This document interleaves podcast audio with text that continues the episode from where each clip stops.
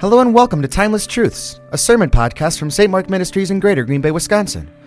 This week we continue our series, Looking Back to a Better Future. In episode 25, let's join Pastor John Parlow as we learn how we are at war. So open up your heart, open up your Bible, and let's dig in to these timeless truths. War is probably not the first word you would use to describe to someone what it means to be a Christian. It's a very strong word, but a very important one.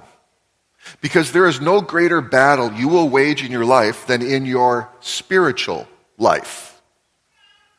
The Apostle Paul highlights that truth in his letter to the Ephesians in chapter 6 when he says this For our struggle is not against flesh and blood. And then he, then he stops. And so it's not human. Now he's going to give us ranks of demons that are against us but against the rulers, against the authorities, against the powers of this dark world, and against the spiritual forces of evil in the heavenly realms. And one of those weapons that is used against Christians today is an idol or a false god or gods.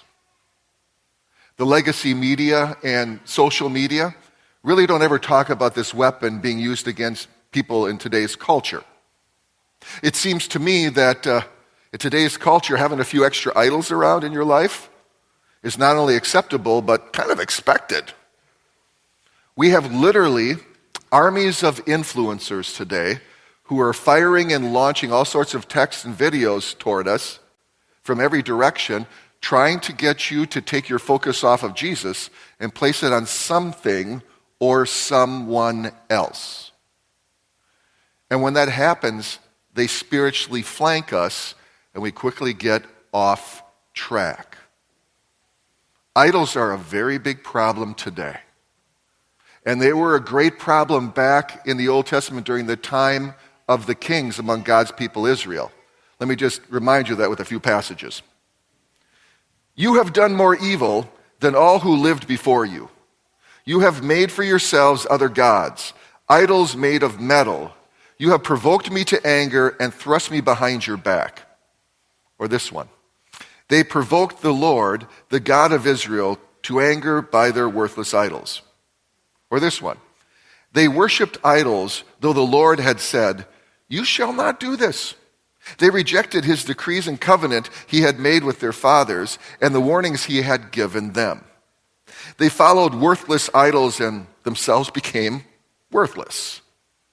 They, eh, they eh, intimidated, eh, they imitated, I'll get it out, right? They imitated the nations around them, although the Lord had ordered them, do not do as they do.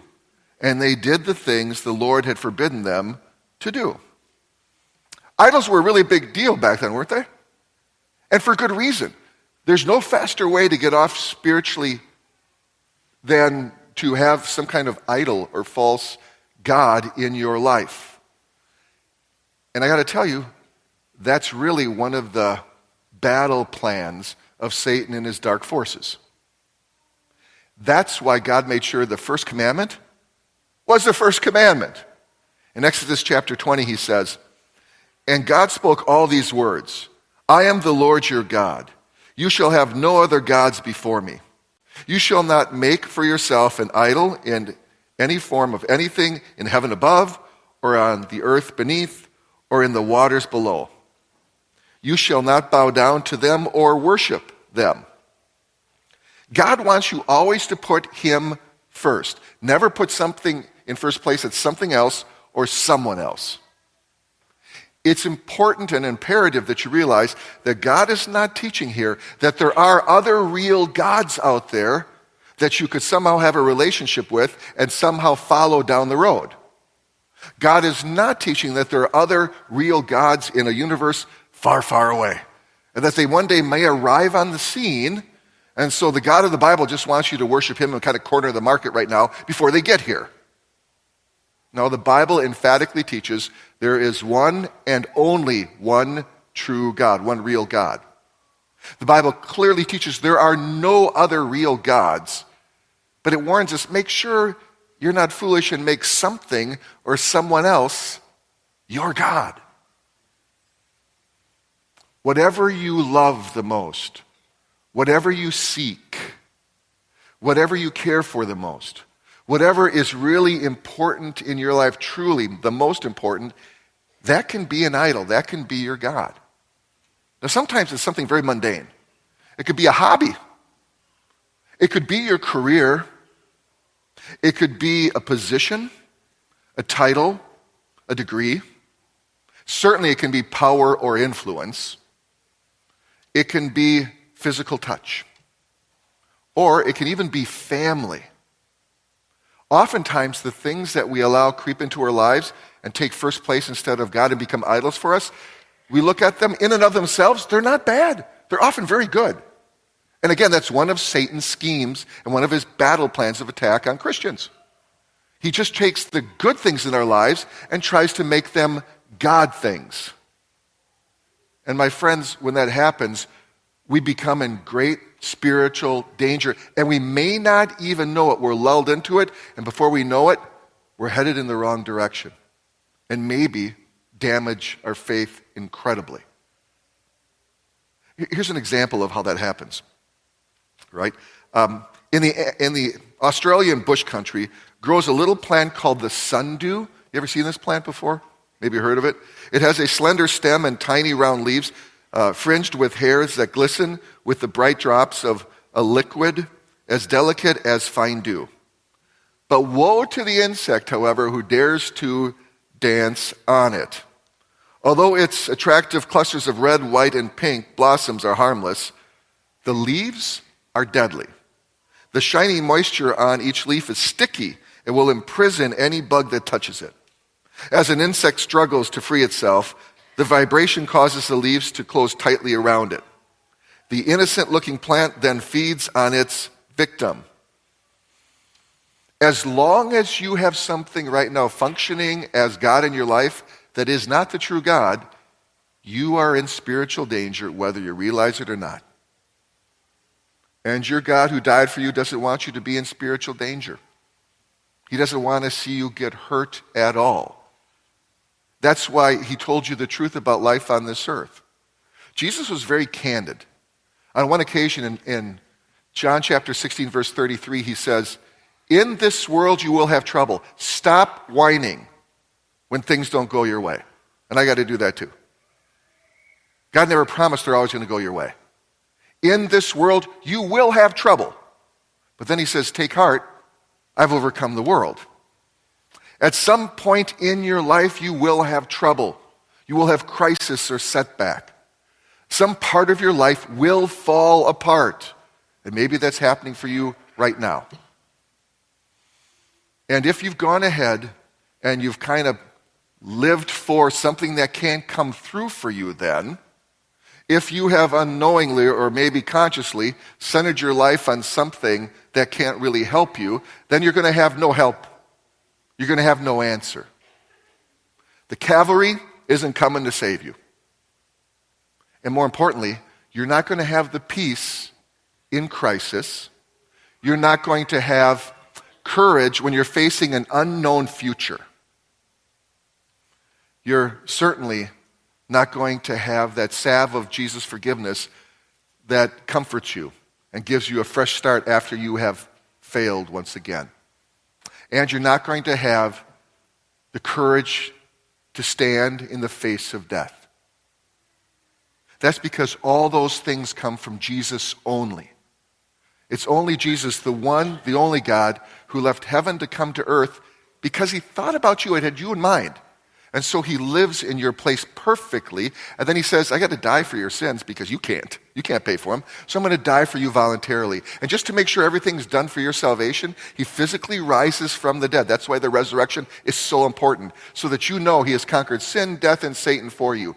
That's the only true God you want to be the God of your life. All other gods, they're foolish for you and me to follow. Look at how Psalm 115 puts it. Our God is in heaven. He does whatever pleases him. But their idols are silver and gold, made by human hands.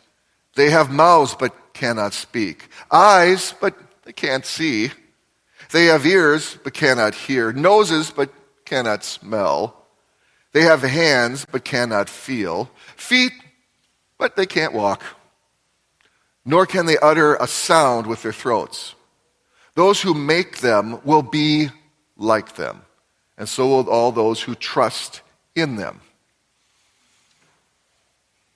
That's why you want to make sure that you keep the true God, the true God in your life. That's why the first commandment's all about that. You see, your God loves you so much that he wants the best for you. And he doesn't want to see you get hurt. And that's why he says to you again and again in his word, listen, I want to walk with you throughout your life, through the mountaintop experiences and through the very dark valleys you will have on this earth. So make sure that nothing is God that shouldn't be God in your life. And that means, as Jesus followers living in the 21st century, what we need to do is we need to make sure that we're attentive and we're intentional. Your head is kind of like on a swivel. You're reading the street, so to speak, when it comes to your spiritual life, and you expect an attack to come from any direction. We would do well, you would do well, to follow King Josiah's battle plan in the Old Testament. If you read 2 Kings chapter 23, and I'd encourage you to read that today, it's a fascinating account where the king just kind of goes off. He kind of cleans house on the nation of Israel that had drifted spiritually. He, he, takes all of the temples, the pagan temples, and he knocks them down. He takes the altars that were in the high places, the hill country and so on, and he breaks them up and he burns them. And then he gets rid of the sorcerers and the mediums and the temple prostitutes. It's an action packed account of finding your enemy and destroying your enemy. And as Jesus' warriors and ambassadors today, follow his example. Follow King Josiah's example because he, he searches out people, places, and things. Let's just start with things. An idol is a thing. It usually is something you can hold on to and it takes first place in your life. It functions as your God. Now, you might say to yourself, Well, I, I, don't, I don't have that, John. I don't have an idol. I don't have a false God. Really?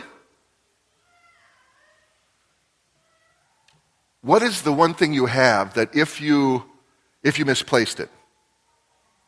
What's the one thing you have that you protect the most? What's the one thing that you have if you lost it, it would rock your world. It would really impact your self esteem.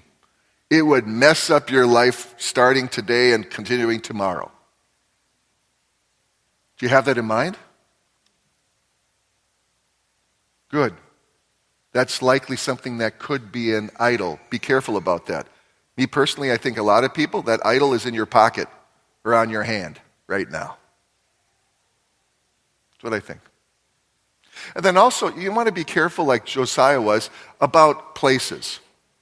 There are some environments, some context that we go in, and we either consciously or we unconsciously put our faith in danger.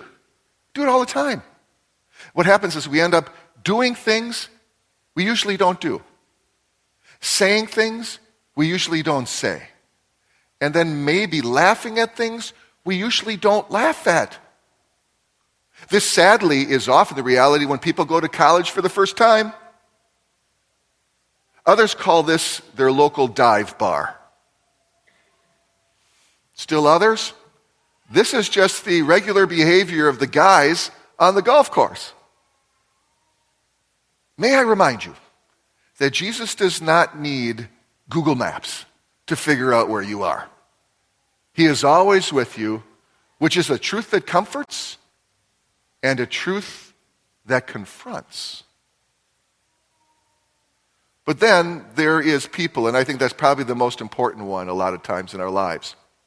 You know, there are some people who just have great influence on us, and some people who don't have any influence on us.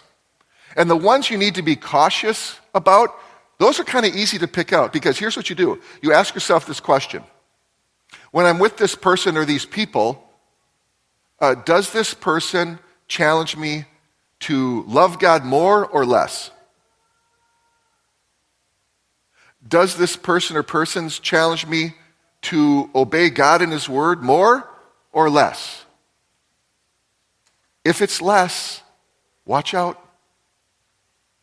Now, that does not mean you can't have family and friends who aren't Jesus followers and that you can't spend time with them and invest in their lives, especially those who are far from you, right? You need to be in their lives because they need your Christian influence and they need you to share the words of Jesus with, with them. That's why Jesus placed you in their lives.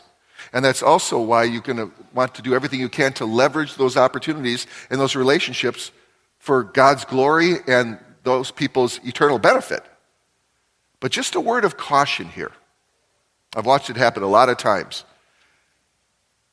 Once you are no longer the influencer and you become the influenced, you're in trouble. You're in trouble.